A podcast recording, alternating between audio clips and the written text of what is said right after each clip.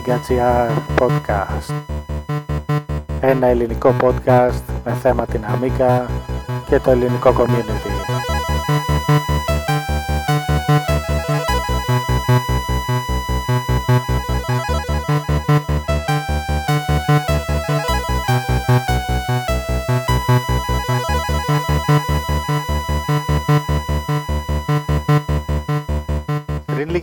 Λίγες ημέρες είχα τη χαρά να μιλήσω με τον Βαγγέλη Γούλα, έναν από τους διοργανωτές της εκδήλωσης που έγινε στην Καλιφόρνια της Αμερικής με θέμα τον εορτασμό των 30 ετών της Amiga και είχαμε πολλά να πούμε. Είμαι ο Σοκιανός Γιώργος και αυτό είναι το πρώτο podcast του Amiga.gr.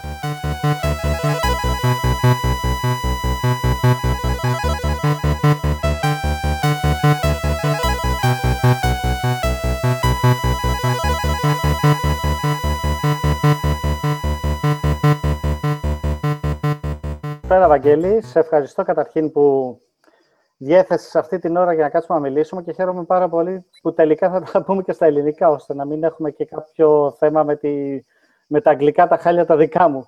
Καταρχήν για όσους θα ακούσουν αυτή τη συζήτηση, θα ήθελες να μας πεις μερικά πράγματα για σένα; Ναι, ε, Γιώργο, ευχαριστώ που με έχεις εδώ για συνέντευξη. Ε, είναι κάτι που ε, νομίζω ότι έχει ξανασυμβεί μία φορά, ε, αλλά ποτέ έτσι με φωνή, ήταν σε γραπτό λόγο. Ε, σε ευχαριστώ. Ε, φυσικά θα σου πω λίγα πράγματα για μένα, αλλά να ευχαριστούμε μετά στην Amiga, που όλοι είμαστε, ε, όπως το λέγαμε, επηρεασμένοι από το σύνδρομο παιδικής νοσταλγίας. Α, ονομάζομαι Ευάγγελος Γούλας, στην, οι φίλοι στην Ελλάδα με λένε Ευαγγέλη. Α, ήρθα, έχω γεννηθεί στη Νέα Υόρκη. οι γονείς μου ήταν μετανάστες, αλλά δεν κάθισαν πολύ. Ε, αγαπούσαν πολύ τη, τη μαμά Ελλάδα. Οπότε γύρισαν πίσω το 1985 και μεγάλωσα στην, ε, στην Αθήνα και έκανα όλα τα γνωστά, σχολείο, στρατό, ε, πήγα σε μικρή ηλικία ε, και κάπου και παράλληλα ξέρεις, χρησιμοποιούσα την Amiga στις, στη δεκαετία του, τέλη δεκαετίας του 80, δηλαδή 89-90, εκεί ήταν η πρώτη μου επαφή, με μια Amiga 500, την οποία την αγόρασα μεταχειρισμένη από έναν γείτονα. Μισά λεφτά ήταν από τη σύνταξη της γιαγιάς μου και τα υπόλοιπα τα μάζεψα από τα κάλαντα ε, είχα τέτοιο πείσμα που είπα ότι αν δεν μαζέψω τα λεφτά δεν σταματάω. Ξεκίνησα στις 6 το πρωί και τελείωσα στις 5 ε, το απόγευμα, αν θυμάμαι καλά. Ε, και τα μάζεψα τα χρήματα, πήρα την Amiga το 500 και από εκεί έρχεται το πάθος μου, το οποίο αν γυρίσω λίγα χρόνια πίσω, πώς δημιουργήθηκε. Ε, όταν ήρθαμε από την Αμερική, η, όλος περίεργος, η μητρική μου γλώσσα ήταν τα αγγλικά. Δεν μιλούσα πολύ ελληνικά, λόγω μικρής ηλικίας. Και αυτό με αποξένωνε από τους ε, γείτονες που μπορούσα να κάνω παρέα γιατί δεν μιλούσα άνετα, δεν μπορούσα να καταλάβω. Και παράλληλα από συγγενείς οι οποίοι είχαν κάποια ηλεκτρονική συσκευή ή κάποιο Atari ή κάποια, κάποιες άλλες ε, παιχνιδομηχανές ε, κινέζικες ή ιαπωνέζικες, οι οποίες δεν μου επιτρέπανε, επειδή ήμουν ο outsider, ας πούμε, να, να χρησιμοποιώ αυτές τις μηχανές. Και αυτό μου δημιούργησε πείσμα ότι θα πάρω τη δικιά μου και θα μάθω από μόνος μου, ώστε να, να προηγηθώ μπροστά, όχι να τους ξεπεράσω, αλλά για να κάνω αυτό που μου αρέσει. Και έτσι πήρα την Amiga 500. Ε, η πλάκα είναι ότι όλοι αυτοί που απαγορεύαν την είσοδο στα δικά τους παιχνίδια, ε, εγώ το αντέστρεψα αυτό και τους έφερα όλους να δουν τι είναι η Amiga. Ε, φαντάζομαι ότι τρελαθήκανε κιόλας από όλη αυτή την ποιότητα γραφικών ήχου που είχε εκείνη την εποχή και για την εποχή η Amiga που πραγματικά πρέπει να κοιτάσανε πίσω από τις κλειδαρότρυπες για να δουν τι είναι αυτό το πράγμα. Όχι, μα ε, φρόντισα να μην κοιτάνε πίσω από τι χιλιαδρότυπε, να έρθουν μέσα στο δωμάτιό μου και να μοιραστούμε αυτή την, ε, την εμπειρία. Οπότε α, οι άνθρωποι αυτοί πέφτουν στην κατηγορία του, των ανθρώπων που θυμούνται την Αμίγκα μέσω κάποιου. Γιατί υπάρχουν και αυτοί. Ε, και είναι οπότε, και πολλοί. Λοιπόν... Sorry, sorry, ε, συνέχισα. Και είναι και πολλοί. Ναι, πάρα πολύ. Και θα σου πω μετά για το, όταν φτάσουμε στο φεστιβάλ ε, πώς συνδέονται αυτοί οι άνθρωποι και γιατί το αναφέρω. Οπότε μετά την Αμίγκα 500, ε, νομίζω είχαν αρχίσει σιγά σιγά σε κάποια σπίτια να μπαίνουν τα PC, συνήθως στα πολύ πλούσια σπίτια. Αν θυμάμαι, ένας υπολογιστής τότε PC ήταν στα. Είχαμε φτάσει προς, προς κοντά στο 95. Κάποιοι είχαν Mac, οι γονείς τους που δουλεύαν στις εφημερίδες. Και κάπου εκεί. Α, όχι πριν το 95, συγγνώμη, γυρίζω λίγο πίσω. Κάπου το 93 θα έλεγα. Α, είχα δει μια Amiga 1200 εκείνη την εποχή. Ε, ξετρελάθηκα πολύ απίστευτα γραφικά, ήχος καλύτερος, μικρότερο πληκτρολόγιο και την ήθελα. Αλλά φυσικά δεν είχα τα χρήματα. Ο γείτονάς μου που αγόρασα την 500 ήταν ο ίδιος που μου πούλαγε τη 1200. Α, οπότε τι έκανα, έβαλα στην εφημερίδα Αγγελία, στο ίδιο κόστος ακριβώς που είχα αγοράσει την 500, το οποίο δεν θυμάμαι, πρέπει να ήταν γύρω στις 47 με 50.000 δραχμές. Που την, τόσο την είχα πληρώσει, τόσο την πουλούσα. Ήρθαν κάποια άτομα από τον Πειραιά, πήγα, τα παρέλαβα, τα έφερα στο σπίτι, τους έδωσα την Αμίγκα, όχι όμως τα παιχνίδια, κάποια παιχνίδια, και πήρα τη 1200. Και αυτό το αναφέρω γιατί έτσι σιγά σιγά άρχισε να έρχεται το πάθος των υπολογιστών για μένα, όχι μόνο για να παίζεις παιχνίδια, αλλά για να εξερευνείς. Και τότε μπαίναμε στις, στα BBS, ες, για όσους γνωρίζουν, είναι το, η, η αρχαϊκή μορφή του ίντερνετ, ας το πούμε έτσι. και έτσι δημιουργήθηκε το πάθος. Και να κάνουμε jump in time μπροστά στο χρόνο να πάμε. Κάπου το 2004 έχω ήδη αναπτύξει πάρα πολλά με τους υπολογιστές. Μου αρέσανε η μουσική, να γράφω μουσική, να ασχολούμαι με γραφικά, οτιδήποτε γύρω από τις ψηφιακές τέχνες. Αλλά δεν έβρισκα έδαφος ε, στην Ελλάδα. Ή ένιωθα έτσι, ας πούμε. Ίσως να μην το προσπάθησα αρκετά, αλλά από αυτά που είχα γύρω μου ένιωθα ότι δεν έβρισκα έδαφος. Είχα πάει σε κάποια digital arts ε, festival στην Πάτρα, που είναι παράλληλα με την ε, Demo Scene, που η Amiga συνδέεται με αυτή αλλά δεν ήμουν ευχαριστημένος και αποφάσισα να, να προσπαθήσω να έρθω στην Αμερική. Ε, οι περισσότεροι που το ξέραν αυτό μου λέγανε «Α, είναι πολύ εύκολο, αφού έχεις την υπηκότητα, θα πας εκεί και θα είναι όλα εύκολα». Ε, καμία σχέση. Ήρθα εδώ ε, και ήταν σαν να ξεκινάω από το μηδέν για τα πάντα. Ε, πλέον η μητρική μου γλώσσα είναι τα ελληνικά.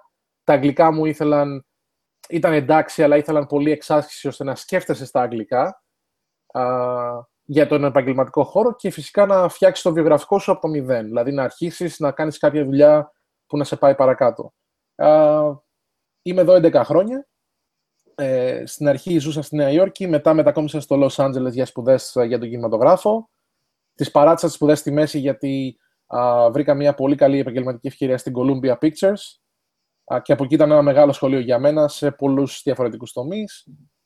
Λίγο consulting μετά από εδώ και από εκεί σε κάποια κανάλια και κάτι που θα το ξέρουν οι, οι ακροατές. Ε, δούλεψα για, για ένα μικρό διάστημα σε ένα ελληνικό στούντιο, το οποίο ήταν στο Los Angeles και γυρίζαν, κάνανε γυρίσματα για το Extreme Summer. Ήταν ο Κώστα Summer, όπου έκανε κάποια Extreme Sports. Δούλεψα σε μερικά επεισόδια εκεί, αλλά μετά μετακόμισα στη Νέα Υόρκη. Έμεινα εκεί τρεις χρόνια και παράλληλα έκανα κάποια project, στα οποία δεν έχω πάρει απαραίτητα credit, γιατί ο ρόλος μου ήταν πολύ πολύ μικρός, αλλά πήρα την εμπειρία. Και κάποια στιγμή αποφάσισα να έρθω στο Σαν Φρανσίσκο, όπου και είμαι εδώ εγκατεστημένος για περίπου 3,5 χρόνια. Και, προς το παρόν, ε, και στην παρούσα φάση δεν είμαι τόσο ενεργητικός πλέον να μετακομίζω σε πολιτείες και πόλεις. Νομίζω ότι ο σταθμός είναι το Σαν Φρανσίσκο για τώρα. Τελικός σταθμός για τα επόμενα χρόνια, λοιπόν. Ναι. Τέλεια. Ε, Ας πάμε λιγάκι στο θέμα που μας ενδιαφέρει και είναι η Amiga. Ε, εσύ θεωρείς τον εαυτό σου τώρα αυτή την περίοδο ε, από τους ανθρώπους που είναι ενθουσιώδεις με την Amiga και όπως το αναφέρει και ο Τρέβορ συχνά για τον εαυτό του ή νιώθεις ότι, είσαι, ότι ασχολείσαι με την Amiga μόνο και μόνο επειδή θυμάσαι τα παλιά και είσαι κατά κάποιο τρόπο εραστής των παλιών υπολογιστών; Νομίζω ότι είναι ένα, ένα μείγμα λίγο από και από τα δύο και θα γίνω πιο συγκεκριμένος. Ε, το 2012, ένας φίλος που γνωρίζω χρόνια ε, και είναι εγκατεστημένο στο Πάλο Άλτο, που είναι κοντά στο, στην καρδιά της Silicon Valley, μου λέει ότι θα ανέβω στο Σακραμέντο σε ένα φεστιβάλ που λέγεται Ami West. Ε, επειδή για μένα πρακτικά η Amiga έμεινε στην καρδιά μου, αλλά η ασχολία μου, η καθημερινή ασχολία μου πέθανε γύρω στο 96-97, δηλαδή από εκεί σταμάτησα να ασχολούμαι. Δεν γνώριζα ότι πολλά πράγματα που συμβαίνανε στη συνέχεια. Α, δεν ήξερα καν ότι υπάρχει αυτό το φεστιβάλ, οπότε του είπα ναι, θέλω να έρθω. Και πήγα εκεί και είδα, α, το πρώτο πράγμα που είδα ήταν ένα παιχνίδι, το Ports of Call, και άρχισε να μου...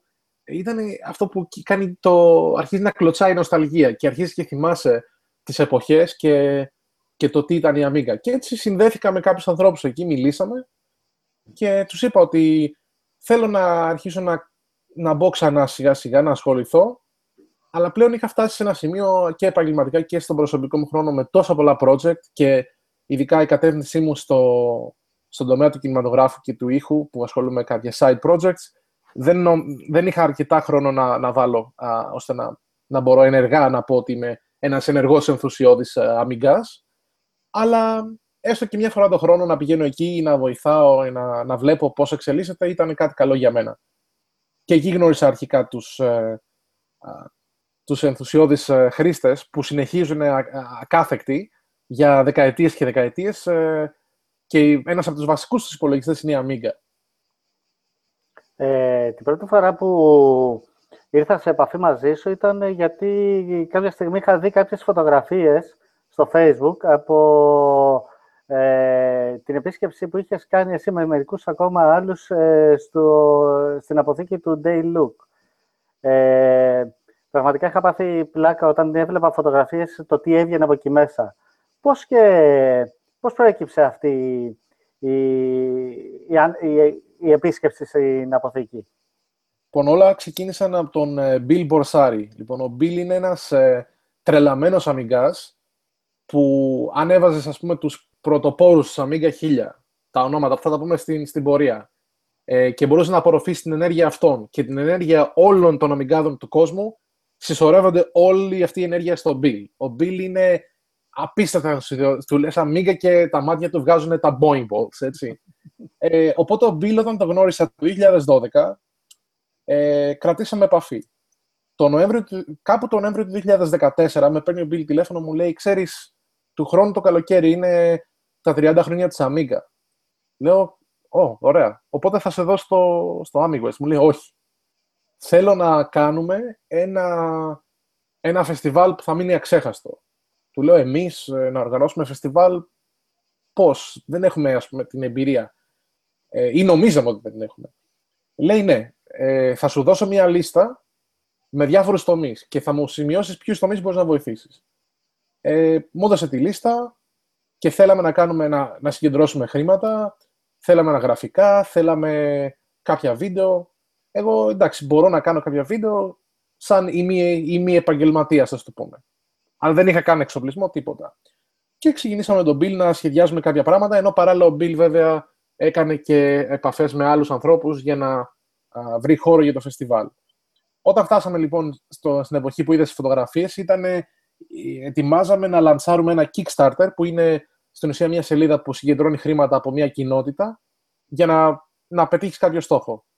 Οπότε κάναμε, αναλύσαμε, α, κάναμε οικονομική ανάλυση στο τι χρειάζεται και παράλληλα κάναμε και καλλιτεχνική ανάλυση στο τι θέλουμε να βάλουμε. Είχα γράψει λοιπόν ένα σενάριο. Ε, ήξερα ότι έχουμε επαφή με τον Dale, γιατί ο Bill και ο Dale έχουν μια πολύ καλή ε, χημία και πολύ φιλία χρόνων οπότε πήγαμε στην αποθήκη του Dale να δούμε τι μπορούμε ε, να, να βάλουμε στο βίντεο. Και αρχίσαμε και βγάζαμε από μέσα ε, την ιστορία της Amiga ολόκληρης. Ο, ο Dale έχει στο σπίτι του και στην αποθήκη του ε, είναι ας πούμε ο, ο Amiga historian, δηλαδή έχει τη, τα φυσικά πράγματα απίστευτα. Και βέβαια δεν μπορούσαμε να τα βάλουμε όλα στο βίντεο, αλλά οι φωτογραφίες που είδες είχαν τα prototypes, Lorraine, Daphne, το άλλο που δώσανε στους developers και φτιάξαμε λίγο το σενάριο, το αλλάξαμε στο, στην τοποθεσία. Και πίστεψε με ότι υπήρχαν απίστευτες χιλιάδες ώρες βίντεο, ε, δεν υπερβάλλω, αλλά και πολλές ώρες βίντεο editing για να βγει αυτό το, το μικρό βιντεάκι.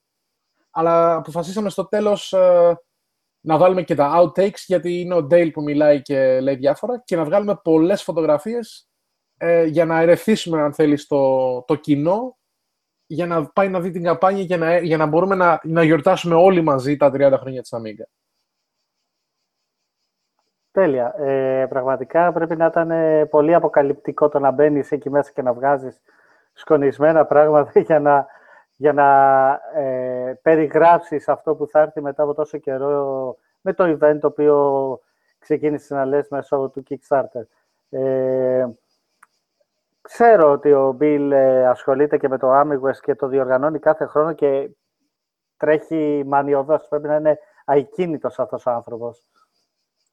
Είναι, είναι πραγματικά. Ε, υπήρχε ηλεκτρονική αλληλογραφία που έστελνε, ξεκίνησε να στέλνει σε λογικές ώρες και μετά άρχισε να δουλεύει στις 2, 3, 4 το πρωί.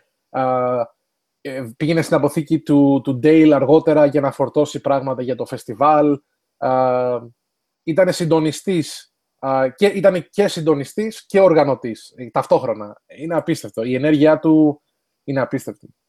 Από όσο ξέρω, το Kickstarter ήταν πετυχημένο. Δηλαδή, είχε ολοκληρωθεί το ποσό, αν θυμάμαι καλά, ήταν 20.000 δολάρια και πήγε γύρω στα 21 μισό, κάπου εκεί.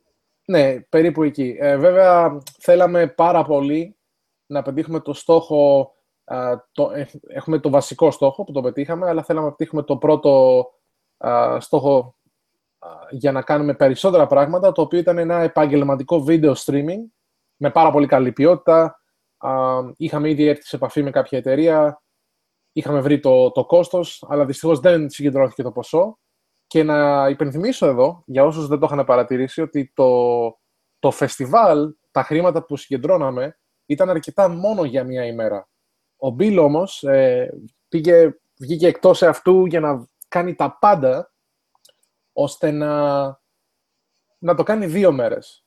Και ευτυχώς ήρθαν κάποιοι σπόνσορες, οι οποίοι μας βοήθησαν ελάχιστα όμως, όχι πάρα πολύ, για να το, να το επεκτείνουμε με κάποιο μικρό ρίσκο, το οποίο συνολικά μπορώ να πω ότι ψήλο ξεπεράστηκε και έτσι το, το επεκτείναμε σε δύο μέρες. Γιατί μια τέτοια γιορτή πρέπει να είναι δύο μέρες. Θα σου πω πώς το είδα εγώ από εδώ πέρα ε, αυτές τις ε, δύο ημέρες και με βάση όλο το υλικό που μαζεύτηκε μετά. Ε, η εικόνα που είχα εγώ ήταν ε, μιας πάρα πολύ καλής παρουσίασης και οργάνωσης, αλλά και ε, από το θέμα το πώς ε, οι συμμετέχοντες το ευχαριστιόντουσαν και συζητούσαν και όλα αυτά τα οποία υπήρχαν στις παρουσιάσεις ε, και οι άνθρωποι που βγάζαν τις φωτογραφίες και πώς είχε οργανωθεί αυτό ήταν τρομερά επαγγελματικό, ε, που δεν το συνηθίζουμε στο χώρο του, της Amiga γενικώ και ε, ήταν πάρα πολύ καλό και νομίζω ότι το ότι ξεπεράστηκε και έγινε δύο ημέρες ήταν σημαντικό γιατί μιλάμε για τα 30 χρόνια Amiga και κάτι το οποίο δεν ξανάρχεται. Μπορεί να έρθουν τα 40, αλλά τα 30 δεν ξανάρχονται. Ναι, είναι... Αυτές οι δύο μέρες ήταν κάτι που ίσως και στο μέλλον, αν επαναληφθεί, ας το πούμε, ε, το λέγαμε και για, και για πλάκα στο φεστιβάλ, αν επαναληφθεί η 35η επέτειος ή η 40η επέτειος, ε, ούτε, δεν πιστεύω ότι θα είναι το ίδιο, γιατί ήταν, είναι, είναι σταθμός. Τα 30 χρόνια είναι σταθμός. Και, και όλα αυτά που κατάφερε ο Μπιλ και όλη η ομάδα α, δουλεύανε α, μέρα και νύχτα τα email, θυμάμαι, είχαμε μία λίστα με, με το κλασικό email και είχαμε και ένα εργαλείο για project management που βάζαμε πάνω πάρα πολλές πληροφορίες. Τα γραφικά πήγαιναν, πήγαιναν και ερχόντουσαν. θυμάμαι συγκεκριμένα ότι εγώ είχα κάνει πολλά από τα γραφικά. Ο Bill, και τον ευχαριστώ γι' αυτό, ε, του το έχω πει πάνω από 15 φορές, δεν είμαι graphic designer καθόλου. Ε, απλά είμαι ένας ενθουσιώδης χρήστης του Photoshop. Παρ' όλα αυτά, ο Μπίλι μου έδωσε την ευκαιρία, μου λέει, κάνε όσα γραφικά μπορείς. Οπότε, α, δύο από τα μπλουζάκια, ένα 100% και ένα 95% το σχέδιο και η ιδέα α, ήταν εντελώς δικά μου. Ο Μπίλ δεν, ε, δεν με εμπόδισε, απλά είδε το τελικό αποτέλεσμα. Τα τέσσερα banners που είχαμε, τα οποία δεν, δεν έχω δει κάποιες φωτογραφίες, δεν έχει σημασία. Ήταν τέσσερα banners, τα οποία δίνανε έτσι μια αίσθηση της γιορτής. Ε, ένα από τα μπάνερ έλεγε, το θυμάμαι αυτό πολύ καλά, έλεγε 1985, εκείνη, στο μεταφράζω στα ελληνικά βέβαια, έτσι, εκείνοι ναι. έγραψαν την ιστορία. 2015 γράψε τη δικιά σου. Και είχαμε δύο μαρκαδόρους και κάποιος που, όποιος ήταν επισκέπτης και έμπαινε στην πόρτα, μπορούσε να υπογράψει, να αφήσει ένα σχόλιο ή οτιδήποτε. Και ήταν πετυχημένο, γιατί όταν τελείωσε το φεστιβάλ, αυτό το, το τεράστιο μπάνερ ήταν τώρα το θυμάμαι σε ίντσες, ήταν 24 επί 63. Όποιος θέλει μπορεί να πάει στο Google να το κάνει σε εκατοστά, γιατί δεν μου έρχεται τώρα. Ήταν ένα τεράστιο banner, το οποίο είναι γεμάτο υπογραφές ε, και όχι μόνο από επισκέπτες, αλλά και από τους πρωτοπόρους που θα, πούμε, θα τους πούμε στη συνέχεια. Επίσης, ε, τα, τα badges, η ιστορία με τα badges όταν μπαίνεις μέσα, ξεκίνησε ως εξής. Ε, σε πολύ αρχικό στάδιο του, του φεστιβάλ, είχα, είχα πει ότι πρέπει να κάνουμε την, ε, τη δισκέτα από το Kickstart, το 1, ε, του 1.3 ή το 1.0, δεν έχει σημασία. Η δισκέτα αυτή χωρίς το χέρι, οπότε όποιος έρχονταν να πάρει το, το πάσο για την είσοδο δεν θα ήταν ένα απλό τυπικό εισιτήριο, αλλά θα ήταν η δισκέτα, η floppy δισκέτα, που την κρατάς στο χέρι. Και έτσι θα ήταν σαν αναπαράσταση του, uh, του Kickstart της Amiga. Δυστυχώς ε, αυτό το σχέδιο ήταν πολύ δύσκολο να, να ολοκληρωθεί το καλούπι από τον παροχέα και ενώ το είχαμε κρατήσει δεδομένο, ο παροχέας μας έδωσε την ενημέρωση προς το τέλος, οπότε αλλάξαμε το σχέδιο εντελώς, ε, στροφή 180 μοιρών και σχεδιάσαμε την, ε, την μπαλίτσα, ο γνωστός Boing Ball, ήταν κόκκινη α, για όλους τους επισκέπτες, με τα 30 χρόνια της Amiga πάνω σε ένα από τα κουτάκια και άλλαζε το, το λουράκι από το λαιμό αναλόγως από πού είχες πάρει το εισιτήριο και για τους ε, VIP επισκέπτες, συγκεκριμένα και για τους πρωτοπόρους της Amiga, ήταν σε χρώμα χρυσού και έλεγε 30 χρόνια με χρυσά γράμματα. Έτσι, για να τους ε, δώσουμε κάτι διαφορετικό και ένα ευχαριστώ για όλα αυτά που κάνανε. Γιατί, κακά τα ψέματα, η Amiga ήταν ίσως ε, η κινητήριος δύναμη για πολλούς από εμάς ε, σε διάφορους τομείς. Αν δουλεύεις στον κινηματογράφο, στη μουσική ε, ή οτιδήποτε έχει σχέση με υπολογιστές, αν είχες Amiga, ήταν το, το εναρκτήριο λάκτισμα το, που, που σε έκανε να πας προς αυτή την κατεύθυνση. Και νομίζω ότι αυτό το φεστιβάλ ήταν όχι μόνο να γιορτάσουμε, αλλά και να ευχαριστήσουμε τους πρωτοπόρους. Όπου είχες και την ε, δυνατότητα να δεις κιόλας και τα, το πρωτότυπο hardware, ε, στο οποίο βασίστηκαν όλα τα μετέπειτα μοντέλα, έτσι. Δηλαδή ήταν, ε, αν δεν κάνω λάθος, είχαν φυσικά τη Lorraine εκεί πέρα ε, από την αποθήκη του Dale, ε, υπήρχε το AA prototype στο κουτί της Amiga 3000, το οποίο ε, από ένα βίντεο που είδα ήταν φοβερά αυτά τα οποία ετοιμάζανε. Ε, υπήρχε το, το Ranger ε, σε ένα prototype, όχι σε hardware πραγματικό, αλλά σε, σε σχέδιο, ας το πούμε, κατά κάποιο τρόπο.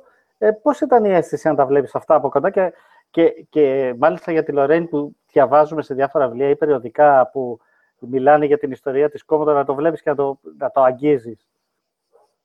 Ε, για να το αγγίζεις, ε, γενικά προσέχαμε. Ειδικά ήταν ο Ντέιλ εκεί γύρω, γιατί δεν ήθελε να το αγγίζουν. Ε, δεν θυμάμαι ακριβώς πόσους επισκέπτες είχαμε, αλλά θυμάμαι ότι μέσα σε πολύ λίγες ώρες ε, πουλήσαμε 450 εισιτήρια. Οπότε, από το κοινό που είδα, θα έλεγα ότι την, την πρώτη μέρα ειδικά πρέπει να είχαμε τουλάχιστον 700 ή 800 άτομα, όχι ταυτόχρονα, αλλά που περάσανε από, το, από τα history ε, tables και ο Ντέιλ ήταν εκεί για να δίνει πληροφορίες, αλλά και να, να είναι σίγουρος ότι δεν τα αγγίζουν. Γιατί είναι πολύ εύθραυστα. Και φυσικά δεν δουλεύει. Τα πρωτότυπα πλέον δεν δουλεύουν. Δεν... Προσπάθησαν να δουν αν, αν μπαίνουν σε λειτουργία, αλλά προφανώς η κατάσταση στην αποθήκη δεν ήταν και καλύτερη. Αλλά ήταν. Για μένα τα είχα δει και νωρίτερα από το όταν κάναμε αυτό το βίντεο και εκεί ήταν η ευκαιρία μου να τα απολαύσω, αλλά όταν περνούσα γύρω από τα τραπέζια, ε, η περισσότερη αντίδραση του κόσμου και για αυτούς που ξέραν τι είναι Amiga, αλλά και για πιτσιρίκια που δεν είχαν δει ποτέ Amiga, έβλεπες ότι κολλάγανε στο, στον υπολογιστή, γιατί δεν είναι ούτε Xbox ούτε PlayStation, αλλά τα παιχνίδια τους ήταν δελεαστικά για τα πιτσιρίκια τους σήμερα. Και μιλάμε για 30 χρόνια μετά. Και αυτό που έβλεπες ήταν το απίστευτο. Ε, μην ξεχνάμε ότι ε, κάπως και, και η, πώς το λένε, η, τα παιχνίδια γενικώ αυτή τη στιγμή έχουν ε, τρομερά γραφικά, αλλά υπάρχει και η έξαρση των indie games, τα οποία φυσικά αγκαλιάζονται από πάρα πολύ κόσμο. Γι' αυτό κιόλας υπάρχει και πάρα πολύ ζήτηση και βγαίνουν πολλά παιχνίδια, τα οποία θυμίζουν πάρα πολύ τα παιχνίδια εκείνης της εποχής.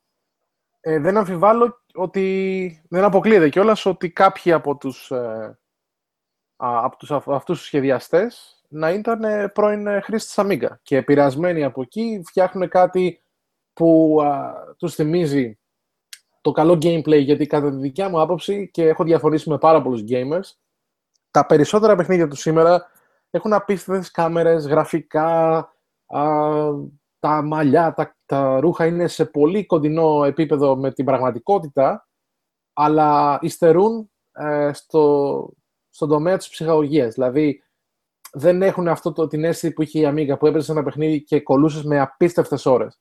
Γιατί τότε δεν είχαν να ανισχύσουν ότι πρέπει να φτιάξουν τα απίστευτα γραφικά, αλλά θέλουν να φτιάξουν μια απίστευτη ιστορία για να μπορεί να τα απολαύσει ο παίχτης. Σωστά, συμφωνώ απόλυτα σε αυτό. Ε, για πες μου, ε, πώς ήταν η επαφή με τους ανθρώπους, ε, με τόσους ανθρώπους σε έναν χώρο, οι οποίοι τα ονόματά τους είναι μαγευτικά για το χώρο μας και να τους έχεις δίπλα σου και να να μιλάς με όλους αυτούς τους πρώην ε, εργαζόμενους στην Commodore, είτε διευθυντές, είτε ανθρώπους που δημιουργήσανε πραγματικά αυτό το hardware το οποίο αγαπάμε μέχρι στιγμής. Θα σου πω ε, στην πορεία, όπως θα σου, εξε, θα σου εξηγώ τι εμπειρία είχαμε τον καθένα ξεχωριστά. Δεν είχαμε όλους, αλλά με πάρα πολλούς. Θα σου λέω ένα-ένα το ονόματα. Λοιπόν, αρχικά, ε, το πρώτο βράδυ μετά το φεστιβάλ, ήμασταν έξω, φυσικά μόνο οι οργανωτές ε, και, οι, και οι πρωτοπόροι, να, να βρεθούμε, να φάμε και να μιλήσουμε εκτενέστερα και να μας πούν ιστορίες. Ε, το πρώτο άτομο που γνώρισα από κοντά ήταν ο Dave Needle. Ε, ένας απίθετος άνθρωπος, έχει, έχει πάρα πολύ δύναμη και έχει και πάρα πολύ χιούμορ. Θυμάμαι ότι του γνωρίσαν τον Τρέβορ ε, και του είπαν ότι ο Τρέβορ έχει, είναι συνεχιστής της Amiga και ε, για το hardware και τα λοιπά και ο Dave Needle ε, αυτό που έκανε είναι έκανε αναφορά σε μια ταινία το Wayne's World και άρχισε να προσκυνάει τον Τρέβορ και να του λέει I'm not worthy, I'm not worthy. Ήταν πάρα πολύ αστείο αυτή η σκηνή για όσους έχουν δει την ταινία.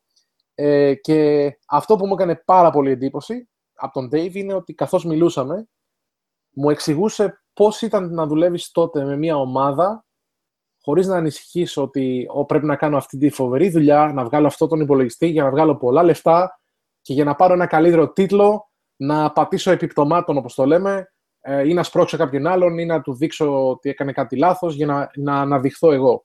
Αυτό μου έκανε εντύπωση γιατί στη σημερινή α, επαγγελματική κατάρτιση όλα αυτά συμβαίνουν. Δηλαδή μπορεί να είσαι σε μια ομάδα, αλλά συνήθως υπάρχει ένα φιλικό περιβάλλον, αλλά όχι φιλία στο περιβάλλον αυτό. Ε, ο καθένας προσπαθεί να εξελιχθεί στο επόμενο κομμάτι και αυτό είναι που αυτή η ομάδα είχε τότε, που δεν είχε, α, συγγνώμη, όχι είχε, δεν είχε. Είχαν αφοσιωθεί σαν φίλοι, βρεθήκαν όλοι από κάπου και είπαν να φτιάξουμε τον καλύτερο υπολογιστή που γίνεται. Και βάλαν όλη τους τη δύναμη χωρίς να σκέφτονται όλα τα υπόλοιπα. Α, με τον Dave, κατά τη διάρκεια του επόμενου πρωινού που α, πήγαμε στο Game Room, σχεδιάζαμε να φτιάξουμε ένα δωμάτιο που οι παίκτες θα μπορούσαν να παίξουν α, παιχνίδια όπως το Sensible, Soccer. Ο Dave, για όσους δεν ξέρουν, ε, μαζί με τον RJ, μετά την Amiga, δου, δουλέψανε στο, στο Lynx και στο Panasonic το 3DO. Οπότε ο Dave ε, έφερε τα δικά του από το σπίτι του και την τηλεόρασή του και είμαστε σε ένα δωμάτιο μαζί και αρχίζουμε να βγάζουμε κουτιά και να σετάρουμε μαζί όλα αυτά τα καλώδια και τα λοιπά που χρειαζόταν. Και ο Dave ήταν ένας από τους VIP guests, ήταν απλά εκεί για να γιορτάσουμε τα 30 χρόνια της Amiga. Παρ' όλα αυτά, του άρεσε να συμμετέχει 100% και να βοηθάει στη, στο σετάρισμα των μηχανημάτων. Ε, Ποιους άλλους γνώρισα στην πορεία, λοιπόν. Ε, καλά, τον Dale τον ήξερα ήδη από την αποθήκη. Α, απλά ε, ο Dale είχε αλλάξει λίγο το look του. Αν δείτε το βίντεο ε, και τις φωτογραφίες, θα δείτε ότι είχε κουρέψει τα μαλλιά του πολύ κοντά. Ε, έτσι, στρατιωτικό στυλ. Ε, ενώ πριν ήταν πιο μακριά και δεν τον αναγνώρισα στην αρχή, αλλά είδα τον μπουφάν μετά, το κλασικό μπουφάν που του κάνει ακόμη, παρακαλώ κυρίες και κύριοι. το μπουφάν που φόραγε από τις φωτογραφίες νεότητας του κάνει ακόμη και κουμπώνει. Μα τρόμαξα και εγώ να το γνωρίσω. Λέω, καλά, είναι δυνατόν να, να ξεκινήσαν όλη αυτή την ιστορία και να μην είναι στο event. Uh, τον Dave Haney uh, γνώρισα επίσης. Είχαμε έτσι μια μικρή, μικρή κουβέντα. Τον Carl Sassenrath, uh, με τον RJ και τον Bob Kodiak. με αυτούς είχα την, ε, την ευκαιρία να, να μιλήσω ενδιάμεσα κατά τη διάρκεια του φεστιβάλ. Ένα πράγμα που παίρνει από το μυαλό μου, ε, ειδικά το, το πρωί της πρώτης μέρας, είναι ότι είμαστε στο φεστιβάλ, έχουμε πάρα πολλή δουλειά. Θα υπάρχει άραγε ευκαιρία να μας υπογράψουν κάτι για εμάς που εργαζόμαστε στο χώρο. Γιατί αν σκεφτούμε ότι μετά το γεγονός πάμε να φάμε και πάμε να ξεκουραστούμε λίγες ώρες ώστε να συνεχίσουμε το πρωί, υπάρχουν συγκεκριμένες στιγμές που δεν μπορείς να ενοχλήσεις κάποιον. Ε, είναι και στιγμές χαλάρωσης. διαπίστωσα ότι δεν έχω, ε, δυστυχώς δεν έχω κρατήσει κάτι από τα χρόνια της Amiga και δεν είχα κάτι. Και κοιτούσα γύρω μου να δω αν υπάρχει κάτι να υπογράψουν, αλλά δεν ήθελα να πάρω κάποιο βιβλίο ή κάποιο χαρτί. Και έτσι βρήκα έναν α, α, πολιτή Amiga, ε, που είχε Amiga 3000, 4000, 1200. Ήταν ένα τραπέζι γεμάτο, ο οποίος είναι και ένας Amigάς, ο οποίος πηγαίνει στα Ami West, πηγαίνει παντού και πουλάει κάποια προϊόντα α, για κάποιον που θέλει να ασχοληθεί. Και είχε μια κούτα με Amiga 500, οι οποίες όλες είχαν ένα χαρτί green screen. Του λέω, OK, ε, δεν με ενδιαφέρει, είτε, και, είτε δουλεύει είτε όχι, πόσο.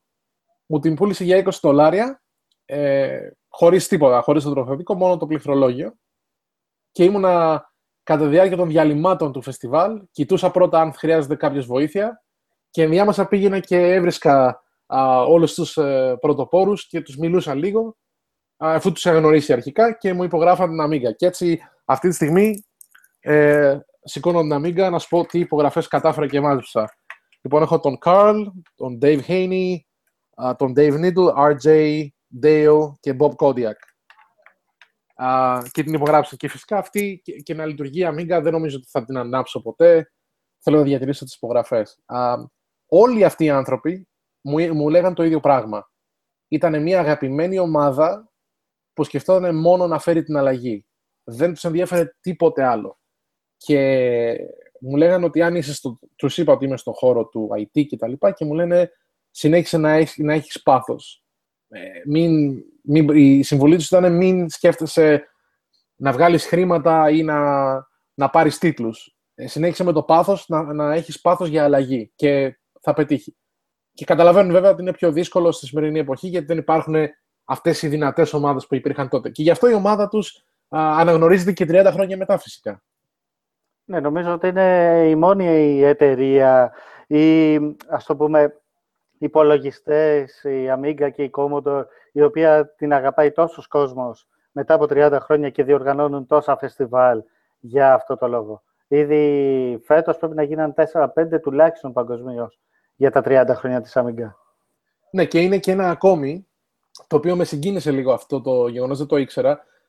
ο Colin Proudfoot, που ήταν uh, μέλος της Amiga Commodore στην, ε, στην Αγγλία, βοηθάει στην οργάνωση του Ιδρύματος «Κάνε μια ευχή» ε, για ένα παιδί ο οποίος, ε, το οποίο δυστυχώς πέθανε. αλλά η, η τελευταία του ευχή ήταν να, ήταν να πάρει μια μίγκα και μιλάμε για ένα νεαρό παιδί, δεν μιλάμε για κάποιον στην ηλικία μας. Ήταν να έχει μια μίγκα και να μπορέσει να παίξει. Και ο Colin Proudfoot ε, μας έλεγε την ιστορία ότι τον πήραν τηλέφωνο στο γραφείο του, του είπαν θέλουμε την Amiga α, να, να, για να παίξει. Ήταν η τελευταία του ευχή και, τους, και του είπαν πότε μπορείς να την έχεις; Και λέει θα την έχω σε τρει-τέσσερι μέρες έτοιμη. Και του είπαν ότι δυστυχώς οι γιατροί δεν, ε, δεν βλέπουν ότι θα έχει τρει-τέσσερι μέρες. Και ο, ο Colin ε, κίνησε όλους τους μηχανισμούς και μέσα σε τρεις ώρες ε, είχε την Amiga το παιδί και πραγματοποιήθηκε η ευχή του. Και τώρα κάνουν ένα φεστιβάλ για να συγκεντρώσουν χρήματα για να βοηθήσουν την οικογένεια. Το οποίο είναι πάλι στα, στα πλαίσια τα 30 χρόνια της Amiga. Οπότε μέχρι το τέλος του χρόνου, α, ίσως να, μετά από αυτό το φεστιβάλ, ίσως να υπάρχουν και μερικά ακόμη, τα οποία δεν, δεν γνωρίζω, αλλά είναι φέτος η χρονιά σταθμός για τα 30 χρόνια της Amiga. Σωστά, συμφωνώ απολύτως σε όλα όσα είπες. Είναι πάρα πολύ σημαντικά όλα αυτά. Ε, όλοι αυτοί οι άνθρωποι που συνάντησες εκεί πέρα, πώς νιώθουν αυτή τη στιγμή για τη τωρινή κατάσταση της Amiga και της κοινότητας και των ανθρώπων που ασχολούνται ακόμα με αυτήν; Ε, θα σου απαντήσω με κάτι που είπε ο RJ και υπάρχει και σε βίντεο. Είπε ότι εμείς φτιάξαμε το, τον υπολογιστή κάποιες δυνατότητες. Αλλά οι πραγματικοί ήρωες είστε όλοι εσείς. Οι χρήστες, οι developers και όλοι εσείς από εδώ πέρα κάτω που συνεχίζετε να χρησιμοποιείτε αυτό το computer ακόμη και σήμερα. Ε, και υπάρχουν πάρα πολλά παραδείγματα. Υπάρχει σχολείο στην Αμερική ε, το οποίο χρησιμοποιεί μία Amiga 500, αν θυμάμαι καλά, για να ελέγχει την, ε, τον θερμοστάτη σε όλο το σχολείο, σε όλο το κτίριο. Με ένα πρόγραμμα που είχε γραφτεί το 1986. Χρησιμοποιείται ακόμη και σήμερα. Και δεν χρειάζεται να του κάνουν τίποτα. Ε, δεν έχει γίνει, αν, αν θυμάμαι καλά, το άρθρο έλεγε ότι ο υπολογιστής έχει γίνει επανεκκίνηση μόνο μία φορά. Δεν έχει χαλάσει ποτέ. Δεν του στοιχίζει καθόλου χρήματα παρά μόνο την ε, συντήρηση. Βέβαια, στην παρούσα φάση σκέφτονται να το αλλάξουν, αλλά το γεγονός ότι από το 1986-87, όταν είχε πρώτο βγει η 500, αυτοί εγκαταστήσανε τον υπολογιστή αυτόν και μέχρι και σήμερα, το 2015, η Amiga μπορεί να διαχειρίζεται τον, ε, τον μηχανισμό αυτόν, βλέπεις ότι ενώ βλέπεις αυτά τα thermostat της Nest που την αγόρασε η Google και τα λοιπά, που είναι όλα cloud-based και καινούργια τεχνολογία, βλέπεις ότι δεν είναι απαραίτητα ότι πρέπει να πηγαίνουμε σε κάθε καινούριο, γιατί 30 χρόνια είναι πολλά για να κρατάει κάτι ε, χωρίς να χαλάει. Είναι απίστευτο. Γιατί τότε το hardware και αυτό που κάναν οι, όλοι αυτοί που προαναφέραμε, οι πρωτοπόροι, φτιάξανε κάτι που ξέραν ότι θέλουν να, να λειτουργεί και το μέλλον. Βέβαια, όταν θα, όποιος διαβάσει τις ιστορίες ε, στη μετέπειτα πορεία, η Amiga ε, επιγραμματικά ήταν μια εταιρεία startup. Amiga. Δεν υπήρχε Commodore στη μέση. Και αγοράστηκε από την Commodore. Και από την, όποιος ξέρει την ιστορία, η, η συνολική παγκόσμια διαχείριση δεν ήταν και η καλύτερη δυνατή, οπότε έδωσε έδαφος σε, άλλους, ε, σε άλλες εταιρείες να προχωρήσουν λίγο μπροστά στη, στις μάζες, ας πούμε, γιατί αυτός είναι ο στόχος των εταιρείων σήμερα. Είναι να, να πουλάνε προϊόντα στις μάζες. Δεν τους ενδιαφέρουν οι, οι δυναμικοί χρήστες πλέον. Είναι οι μάζες που τους δίνουν τα λεφτά.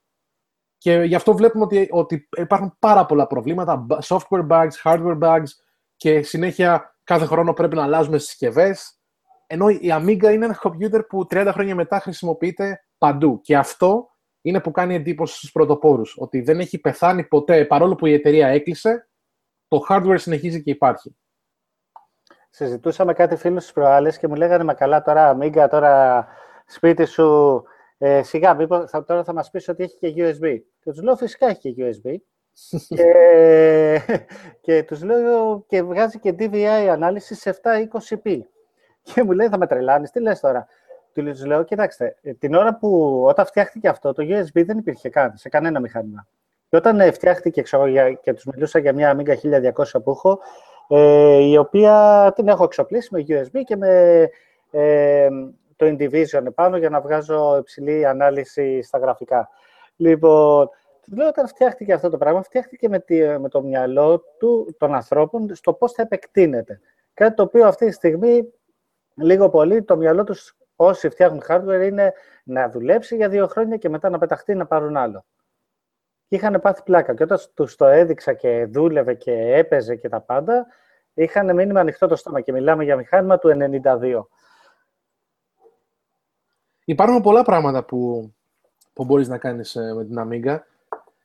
Θυμάμαι και κάτι, you know, ε, να σκεφτούμε ότι εκείνη την περίοδο σε μικρή ηλικία, εντάξει, φυσικά δεν, ξέρω, δεν ήξερα όλα αυτά που μπορεί να κάνει ε, η Amiga και ένα από τα πράγματα που μου έχει διαφύγει, υπήρχε τρόπος με 2200 να τις ενώσεις με καλώδιο, να τρέξεις στο Sensible Soccer και να μπορούν να παίξουν 8 παίχτες ταυτόχρονα.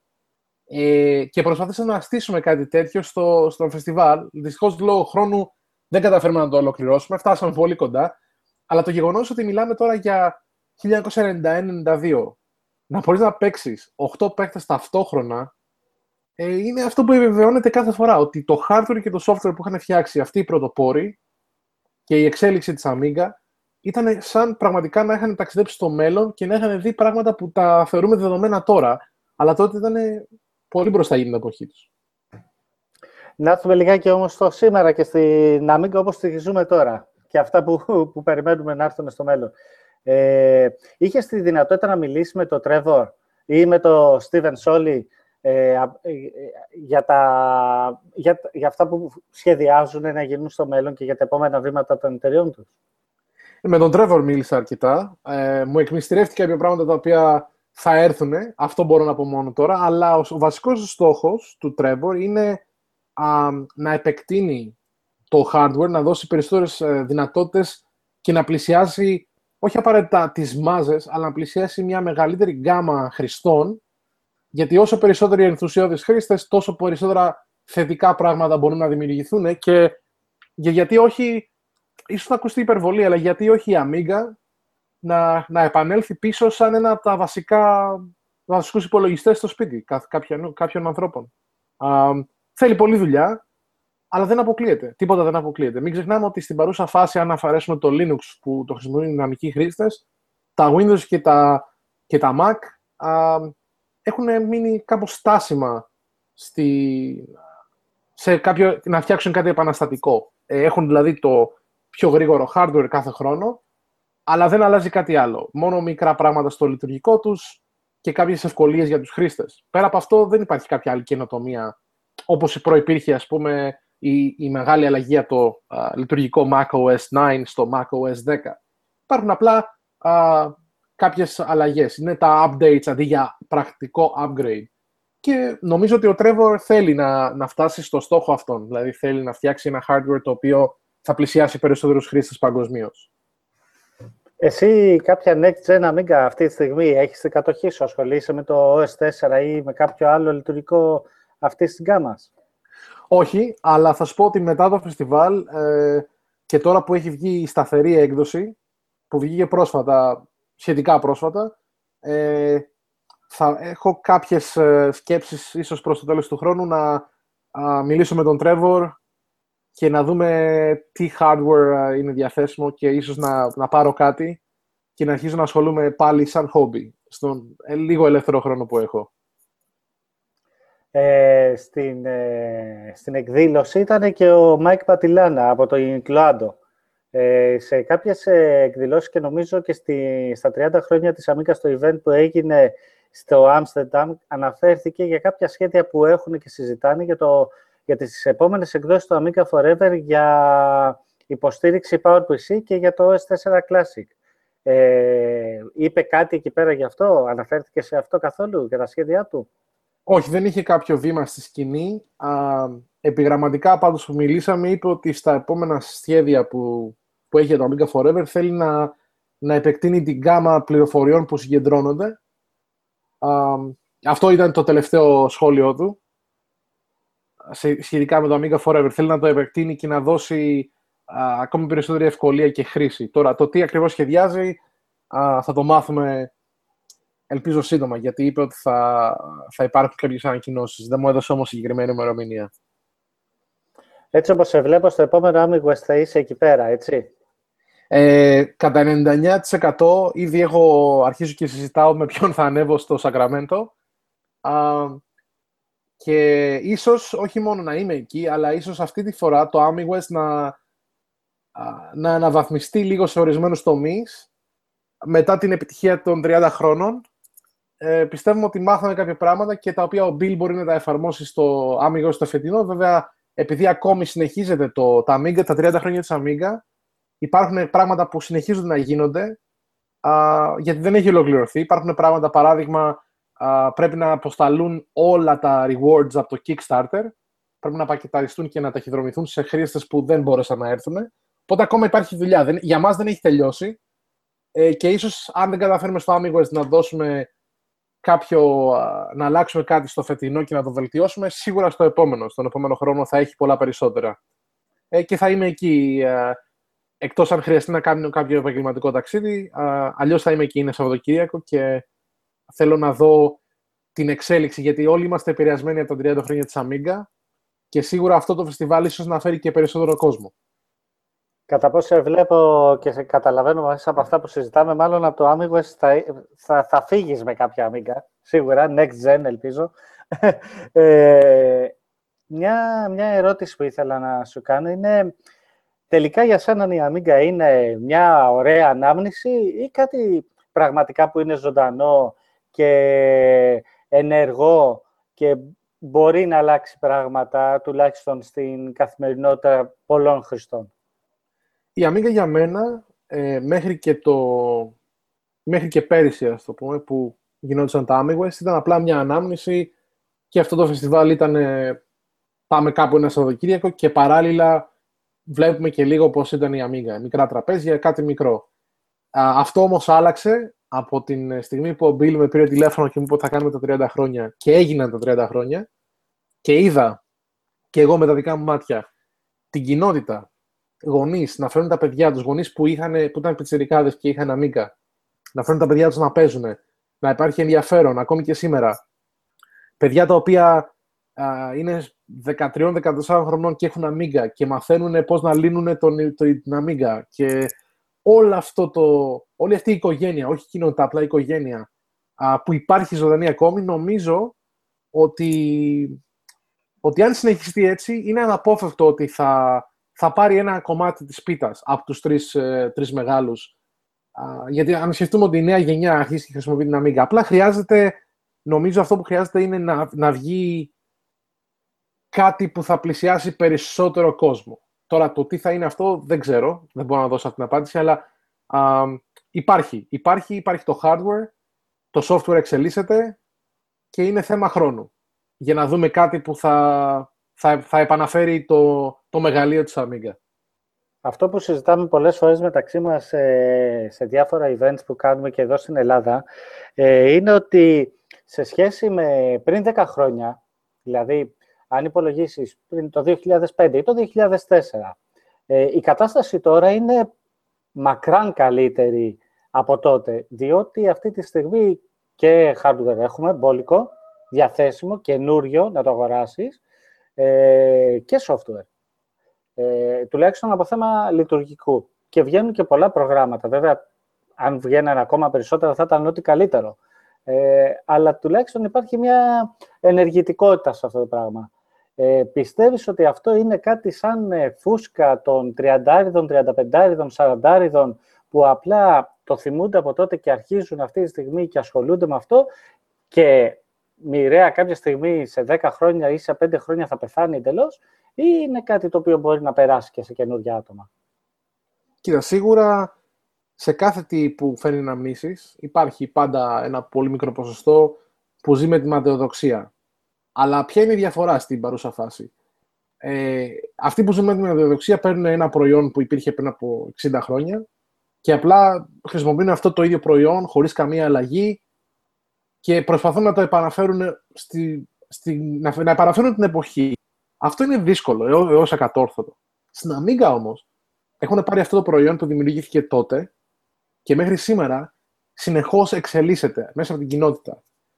Ε, και είμαι σίγουρος ότι αυτά τα άτομα τα οποία το χρησιμοποιούν ακόμη θα, θα επεκταθεί, θα μεγαλώσει. Και κάποια στιγμή δεν, δεν, δεν είναι φούσκα. Δεν πιστεύω ότι είναι φούσκα. Α, το θέμα είναι ότι είναι απλά πολύ δυσκολότερο να φτάσει μπροστά ή να φτάσει στην ίδια, στο ίδιο επίπεδο με τους άλλους μεγάλους, γιατί είναι πιο μικρή η κοινότητα, γιατί δεν, δεν στοχεύει τη μάζα. Και δεν ξέρω αν θα ήταν καλή ιδέα η Amiga, η καινούργια Amiga, να στοχεύσει απευθείας στη μάζα, γιατί συνήθως όταν το κάνεις αυτό πρέπει να, να αφαιρέσεις κάποια πράγματα για να το κάνεις πιο εμπορικό. Και η Amiga σίγουρα αυτό δεν είναι. Είναι ότι δεν είναι εμπορική. Δεν φτιάχτηκε για να βγάλουν λεφτά 10 άτομα. Φτιάχτηκε για να φέρει την αλλαγή. Και μην ξεχνάμε ότι τι δημιούργησε η Amiga; Πάω λίγο πίσω. Όταν έφτιαξαν το hardware και οι, οι δυνατότητες που είχε, α, φτιάξαν το video toaster. Μια εταιρεία έφτιαξε ένα, ένα πρόγραμμα που μπορείς να κάνεις γραφικά και editing και τα λοιπά σε κανάλια και λειτουργούσε σε Amiga αυτοί που το φτιάξαν αυτό πήραν την έμπνευση μέσα από την Amiga. Αλλιώς ίσως να μην το είχαν φτιάξει. Και, και μετά από εκεί εξελίχθηκαν τόσα πολλά πράγματα. Σκηνοθέτες, μουσική, τηλεοπτικές σειρές, το Babylon 5, το Sequest, χρησιμοποίησαν Amiga. Όχι την Amiga, χίλια φυσικά, αλλά όλα ξεκίνησαν από τους πρωτοπόρους που σχεδίασαν αυτόν τον υπολογιστή. Το θέμα είναι στο μέλλον, από τους νεότερους, όπως είπες, αν θα μπορέσουν να το πάνε στο επόμενο επίπεδο. Για να πλησιάσουν α, τους τρεις μεγάλους. Και έχω ε, μια θετική έτσι, ένα συνέστημα ότι, ότι θα, θα πετύχει. Απλά δεν ξέρω ε, πόσο καιρό θα πάρει ακόμη για να φτάσει σε αυτό το επίπεδο; Ναι, μακάρι, μακάρι κάποια στιγμή όλα αυτά να αλλάξουν και μακάρι να ξαναφέρει την πρωτοπορία σε όλα αυτά τα οποία θέλουμε. Ε, πριν κλείσουμε, γιατί εγώ δεν έχω κάποιες ερωτήσεις παραπάνω να σου κάνω, ε, θα ήθελες να μου πεις κάτι για το οποίο δεν σε ρώτησε και θα έπρεπε να σε είχα ρωτήσει; Ε, θα σου πω, νομίζω τα καλύψαμε όλα. Θα σου πω έτσι δύο-τρία παρασκήνια α, από το φεστιβάλ που μπορώ να μοιραστώ. Ένα από τα banners ε, που είχα σχεδιάσει, είχε χτυπήσει πλέον, ήταν το τρίτο. Είχα ήδη ενθουσιαστεί με την Amiga και ήθελα έτσι να, να πικάρω που λέμε κάποιους, τοπικού, κάποιους, ε, ε, κάποιες από τις τοπικές εταιρείες, χωρίς να αναφέρω το όνομα βέβαια, για ε, νομικούς λόγους, οπότε είχα φτιάξει τον Baron και έλεγε το, όταν οι άλλοι ε, είχαν ασπρόμαυρα ε, περιβάλλοντας στο, ε, στο μεταφράζω στα ελληνικά ήταν λιγότερες λέξεις στα αγγλικά, όταν οι άλλοι είχαν ασπρόμαυρα, εμείς είχαμε 4.096 χρώματα. Ε, φυσικά αυτό το banner δεν, δεν τυπώθηκε ποτέ, γιατί πιστεύουμε ότι θα είναι και κάποιοι χρήστες ή VIP οι οποίοι έχουν περάσει από αυτό το χώρο και δεν θέλαμε να δημιουργήσουμε ένα αρνητικό κλίμα. Απλά κατά τη διάρκεια του σχεδιασμού ε, ήθελα να πικάρω και έφτιαξα και αυτό. Δεν πέρασε, αλλά είχε, είχε το χαβαλέ όταν το μοιραζόμασταν με την ομάδα ε, τα γέλια που έφερε. Ε, κατά τη διάρκεια του φεστιβάλ, στην οργάνωση, μπορώ να πω ότι ε, ήταν πολύ δύσκολο. Αυτό είναι αυτά που λέμε πίσω από τις σκηνές. Γιατί ο χώρος που μας δόθηκε, που είχαμε νοικιάσει, ε, δεν μας δίνανε πρόσβαση, άμεση πρόσβαση, ό,τι ώρα θέλουμε. Και έτσι είχαμε την Παρασκευή, τη μέρα πριν το φεστιβάλ, α, μέχρι τις 9 το βράδυ, από τις, ε, νομίζω, 10-11 το πρωί μέχρι τις 9 το βράδυ, να στήσουμε ό,τι μπορούσαμε. Να, ε, να κράτα α, στο μυαλό σου ότι πρέπει να, να πάρουν από την αποθήκη του Dale και από το σπίτι του Dale να φορτώσουν φορτηγά ολόκληρα τα οποία νοικιάστηκαν. Κάποιος άλλος ήρθε από ε, νομίζω 10 ώρες μακριά φορτώνοντας Amiga hardware σε ένα νοικιαζόμενο φορτηγό ε, και οδήγησε όλη αυτή τη διαδρομή. Έφτασε στο, την Παρασκευή και μετά βοήθησε για τους άλλους να ξεφορτώσουν. Πήγανε στο μέρος, ξεφορτώνανε όλα τα hardware. Ε, sorry, πριν τα ξεφορτώσουν έπρεπε να κάνουν τεστ, να δουν ποια hardware ανάβουν. Και όλη αυτή η διαδικασία και μέχρι τις 9 το βράδυ. Γιατί μετά τις 9 το βράδυ δεν μας αφήνανε να είμαστε στο, στον χώρο. Οπότε μετά τις 9 το βράδυ δεν πήγαμε για ύπνο. Όλοι δουλεύαμε στους υπολογιστές. Άλλος έκανε γραφικά, άλλος επικοινωνούσε, άλλος κοιτούσε τα εισιτήρια της πωλήσει. Φτιάχναμε κάποιες ιδέες. Δηλαδή ήταν συνέχεια 24 ώρη δουλειά ασταμάτητη. Ε, εγώ προσωπικά νομίζω κοιμήθηκα τρεις ώρες ε, το πρώτο βράδυ. Το Σάββατο αρχίσαμε να στείλουμε τα πάντα να τελειώνουμε τα υπόλοιπα, τραπέζι κτλ. Ε, επειδή είχαμε πολύ πάλι περιορισμένο χρόνο, ε, δεν μας σταμάτησε, δεν, δεν σταματήσαμε, δεν σκεφτόμασταν, Όχι, θα αποτύχει, Όχι, δεν θα είμαστε έτοιμοι. Συνεχίζαμε να στείλουμε ακόμη και όταν ο κόσμος έμπαινε μέσα. Ε, και αυτό ήταν που αγάπησε ο κόσμος. Ε, δεν το περιμέναμε. Αγάπησε γιατί είδε ότι όλο αυτό το πάθος το κάνουμε, το, τα στείλουμε όλα για το καλύτερο δυνατό φεστιβάλ. Μέχρι το μεσημέρι, βέβαια, είχαν στηθεί τα περισσότερα πράγματα ε, απολαμβάναν τους ομιλητές και όλα πήγανε ε, περισσότερο καλά από ό,τι περιμέναμε και όλοι, όλοι αγαπήσαμε αυτό το φεστιβάλ. Δεν νομίζω ότι υπάρχει κάτι άλλο, εντάξει, εκτός από το να αναφέρω και πάλι ότι αυτή, όχι, συγγνώμη, δεν το αναφέρω και πάλι, δεν το είπαμε πριν, πολύ βασικό.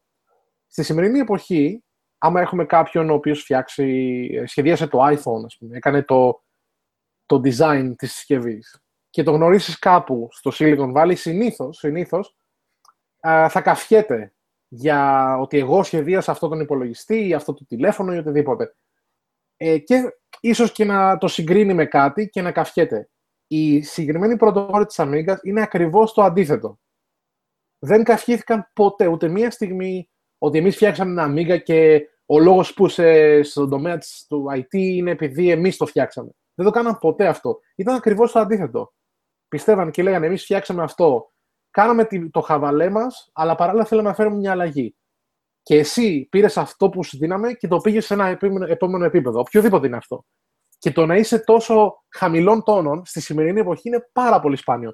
Και αυτοί όλοι οι πρωτοπόροι εργάζονται ε, ενεργά πολλοί από αυτούς. Ο, ο Dave Needle είχε περάσει και από την Apple κάποια, κάποια εποχή. ο Dave Haney, ο Carl Sassenrath, ο Dale Lack, όλοι αυτοί είναι σε κάποιες εταιρείες που είναι πρωτοπόροι στον χώρο τους σήμερα, αλλά ποτέ δεν καφιούνται με αυτόν τον τρόπο. Και αυτό είναι που μου έκανε τη μεγαλύτερη εντύπωση από όλα. Νιώθεις ότι αυτοί οι άνθρωποι γενικώ έχουν ε, αδικηθεί από την ιστορία; Γιατί λίγο πολύ, μονάχο όσοι ε, είναι μέσα στο community της Amiga, ε, έχουν ζήσει από κοντά την Amiga, φτιάχνουν τα αφιερώματα για, σε βιβλία και σε περιοδικά και σε βίντεο, όπως είναι το Viva Amiga, για το οποίο δεν αναφερθήκαμε και περιμένω να μου πεις μερικά πράγματα. Ε, είναι άνθρωποι που την έχουν ζήσει γενικώ στην Amiga, την έχουν αγαπήσει και κάνουν πράγματα και αναφέρονται σε αυτούς.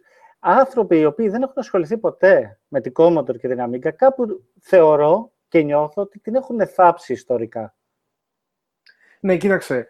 Οι άνθρωποι, οι πρωτοπόροι που μιλάγαμε για αυτούς, ε, δεν ξέρω αν έχουν αδικηθεί, για να σου πω γιατί το πιστεύω αυτό. Ίσως επειδή, εντάξει, η Commodore έκανε κάποια κακή διαχείριση, γιατί η Commodore είναι η εταιρεία η οποία αγόρασε την Amiga Startup και αυτό που συμβαίνει συνήθως σε τέτοιες περιπτώσεις είναι όταν σε αγοράζει μια εταιρεία, αλλάζει όλη η πολιτική, αλλάζει το business strategy, ε, ακολουθείς κάποιους corporate κανόνες και ίσως σιγά σιγά ε, φθήρεται αυτή η, η κουλτούρα που υπήρχε πριν της, ε, της πλήρης αφοσίωσης ε, και αλλάζουν και όλοι οι κανόνες. Και αυτό είναι που σιγά σιγά, άμα διαβάσουμε τις ιστορίες και για κάποιον που ακούει πρώτη φορά και δεν ξέρει, άμα κάνεις έρευνα στο Ιντερνετ για την Commodore, θα δεις ότι οι περισσότεροι λένε ότι είναι ο αργός θάνατος της Amiga, δηλαδή της Amiga της εταιρείας. Γιατί αγοράζοντας η Commodore την εταιρεία και θέτοντας τους κανόνες και η κακοδιαχείριση, αποτέλεσε στο, στο να, η εταιρεία να κλείσει. Ε, δεν ξέρουμε αν τους έχει αγοράσει κάποιος άλλος, τι θα γινόταν. Δεν θα πω όμως ότι οι πρωτοπόροι έχουν αδικηθεί, γιατί η δουλειά τους ζει ακόμη και σήμερα, 30 χρόνια μετά. Και όλοι γνωρίζουμε ποιοι είναι, όσοι ασχολούμαστε τέλος πάντων, και η δουλειά τους συνεχίζεται. Και αυτά που καταφέραν τότε, νομίζω ότι τους, και τους ίδιους τους, ε, τους ενθουσιάζουν, γιατί η δουλειά τους ζει, ε, και ποιος ξέρει, ίσως να ζει και για τα επόμενα 60 χρόνια. Ακόμη και αν η Amiga παραμείνει έτσι σε επίπεδο χόμπι, θα ζει από όλες τις επόμενες γενιές. Υπήρχαν πιτσιρίκια που ήρθαν και είδαν την Amiga, ίσως κάποιοι από αυτούς να ξεκινήσουν ένα νέο χόμπι. Ε, αν θέλεις, μπορούμε να, να γυρίσουμε τη σελίδα, να πάμε στο Viva Amiga. Είχα την ευκαιρία να γνωρίσω και το σκηνοθέτη, οπότε μπορώ να σου κάποια πράγματα εκεί. Ναι, φυσικά και θέλω. Για πες. Λοιπόν, ο Ζακ, ε, ο Ζακ Wellington έκανε το, το Viva Amiga. Είναι ένα ντοκιμαντέρ που περνάει από όλες τις φάσεις Amiga από την εταιρεία που ήταν στην αρχή, όταν τους αγόρασε η Commodore, ποια ήταν η ανάμειξη της Atari μέσα, το τι συνέβη με όλα τα, τα πολιτικά παιχνίδια μέσα στην Commodore, ποιοι απολύθηκαν, πώς επηρέασε αυτό την Amiga. Η ταινία τη δουλεύει νομίζω από το 2013, δύο χρόνια τώρα. Έχει πάρει κάποιες συνεντεύξεις, αλλά ήθελε να, να προσθέσει υλικό και είχε κάνει μια εκστρατεία στο Kickstarter και εκείνος, την οποία δεν την είχα προλάβει ε, και του έλειπε, του έλειπε υλικό. Και όταν είδε ότι γίνεται τα 30 χρόνια της Amiga στην Αμερική, είπε ότι δεν θα τελειώσω, δεν θα ολοκληρώσω το ντοκιμαντέρ αν δεν βάλω υλικό από, το, από την Amiga, από αυτό το φεστιβάλ. Είναι, είναι αναπόφευκτο, δηλαδή δεν μπορείς να αναφέρεις το παρελθόν, το παρόν, που το παρόν είναι ήδη περασμένο γιατί ήταν το 2013 όταν γύριζε τα, τις συνεντεύξεις και πρέπει να βάλεις κάτι έστω πώς συνεχίζεται η ιστορία. Και δεν είχε αυτό το κομμάτι και το έχει τώρα με τα 30 χρόνια. Ε, ένα άλλο πράγμα που ξέρω είναι ότι ο Dave Needle που είναι ο, ο καλύτερος στο να αναφέρει τις ιστορίες, ε, του είπε ότι κάποιες ιστορίες έχουν ιστορικές ανακρίβειες και έτσι θα πρέπει να πάνε πίσω στο, στο δωμάτιο του editing να διορθώσουν κάποια πράγματα. Οπότε ακόμα δουλεύει η ταινία, αλλά νομίζω ότι το γεγονός ότι περίμενε να γίνει, να γίνει τα 30 χρόνια και να βάλει κι άλλο υλικό, όταν θα βγει το ντοκιμαντέρ, για κάποιον που δεν ξέρει τίποτα για την Amiga, θα είναι το απόλυτο, η απόλυτη βίβλος αυτό το ντοκιμαντέρ, για να μάθει τα πάντα. Και το ε, δικό μας Ευαγγέλιο, έτσι. Ναι, ακριβώς. Και ένα άλλο πράγμα που δεν αναφέραμε και μου ήρθε τώρα στο μυαλό, για όσους ξέρουν κάποια πράγματα για την Amiga, δεν αναφέραμε και τον Τζο Πίλο. Ναι, στο ναι, μαξιλάρι. Ναι, λοιπόν, ναι. Η ιστορία με το μαξιλάρι είναι η εξής. Ο RJ και ο Dale έπρεπε να πετάξουν στην Αμερική, στη Νέα Υόρκη ε, με, τα, με τα prototypes και αν δεν κάνω λάθος, αν δεν με απατάει η μνήμη μου, αυτά τα prototypes ήταν η παρουσίαση, ήταν στην παρουσίαση α, που έγινε στη Νέα Υόρκη, που ήταν και ο Andy Warhol εκεί πέρα, είχαν και αυτά τα prototypes εκεί. Αλλά χρειαζόταν γενικά ανά καιρούς να τα παίρνουν σε κάποιες πτήσεις, είτε στη Νέα Υόρκη είτε κάπου πιο κοντά. Και φυσικά δεν θα τα δίνανε στον έλεγχο σε καμία περίπτωση γιατί είναι το πρωτότυπο. Δεν μπορείς να το δώσεις τον έλεγχο και αν θα φτάσει. Οπότε αυτό που είχαν κάνει, είχαν βάλει ένα σακίδιο με α, κάποια προστατευτικά μέσα και είχαν βάλει τις, τα Lorraine boards και αυτά που ξέρετε μέσα στο σακίδιο.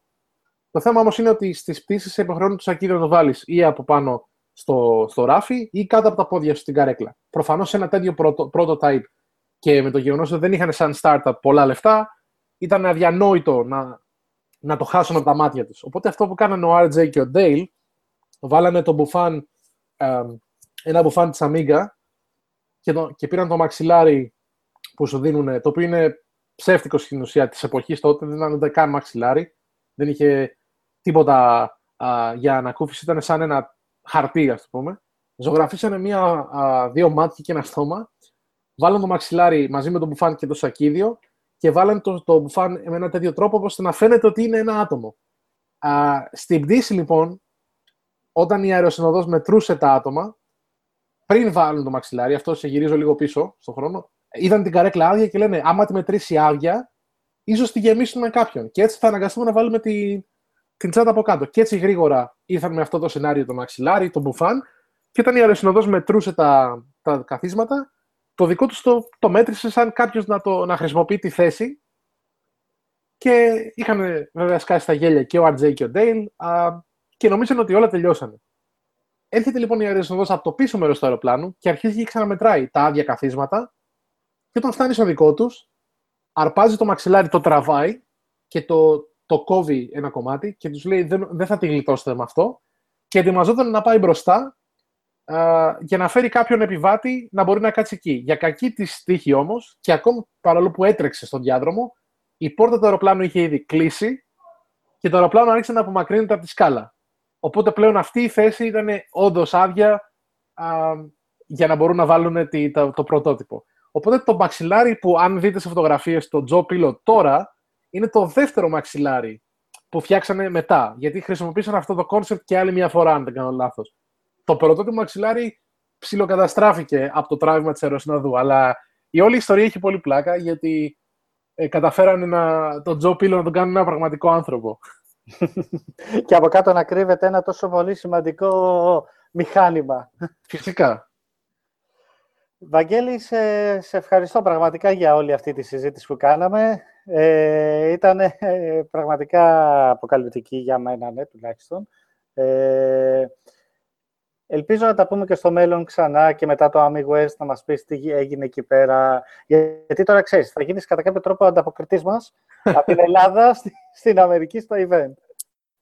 Φυσικά, φυσικά. Και αυτό που θέλω να κοιτάξω όταν θα βρω χρόνο είναι α, θέλω να δω λίγο την ελληνική κοινότητα, α, το πόσο ενεργή είναι, γιατί ίσως κάποια στιγμή στο μέλλον να θέλω να κάνω κάποιο project, όπως ένα παράδειγμα, θα πετάξω την, ε, το θέμα, δεν, δεν θα πω κάτι περαιτέρω, ίσως ε, να έχω κάποιο ενδιαφέρον να συγκεντρώσω μια ομάδα όπως είχα στο παρελθόν της Demo Scene, ένα group που είχα, θέλω να, ίσως να φτιάξω μια καινούργια παραγωγή που θα είναι demo, φτιαγμένο και γραμμένο για την Amiga. Οπότε αν στην κοινότητά μας από αυτούς που θα ακούσουν τη συνέντευξη αυτή, έχουμε κάποιους που έχουν τη γνώση και ενδιαφέρονται, α, όταν θα πλησιάσω την κοινότητα ή θα πάρω μέσα από σένα, θα ήθελα να ξέρω αν κάποιοι ενδιαφέρονται, γιατί ίσως να κάνουμε κάποια παραγωγούλα στο μέλλον για κάποιο demo. Α, πάρα πολύ ενδιαφέρον, βεβαίως. Σε ευχαριστώ ξανά πάρα πολύ. Ελπίζω να τα ξαναπούμε. Εδώ σε χαιρετώ. Να είσαι καλά. Και εγώ ευχαριστώ. Ε, καλή σου, καλό σου βράδυ και ε, κράτα με ενήμερο για την κοινότητα της Amiga στην Ελλάδα.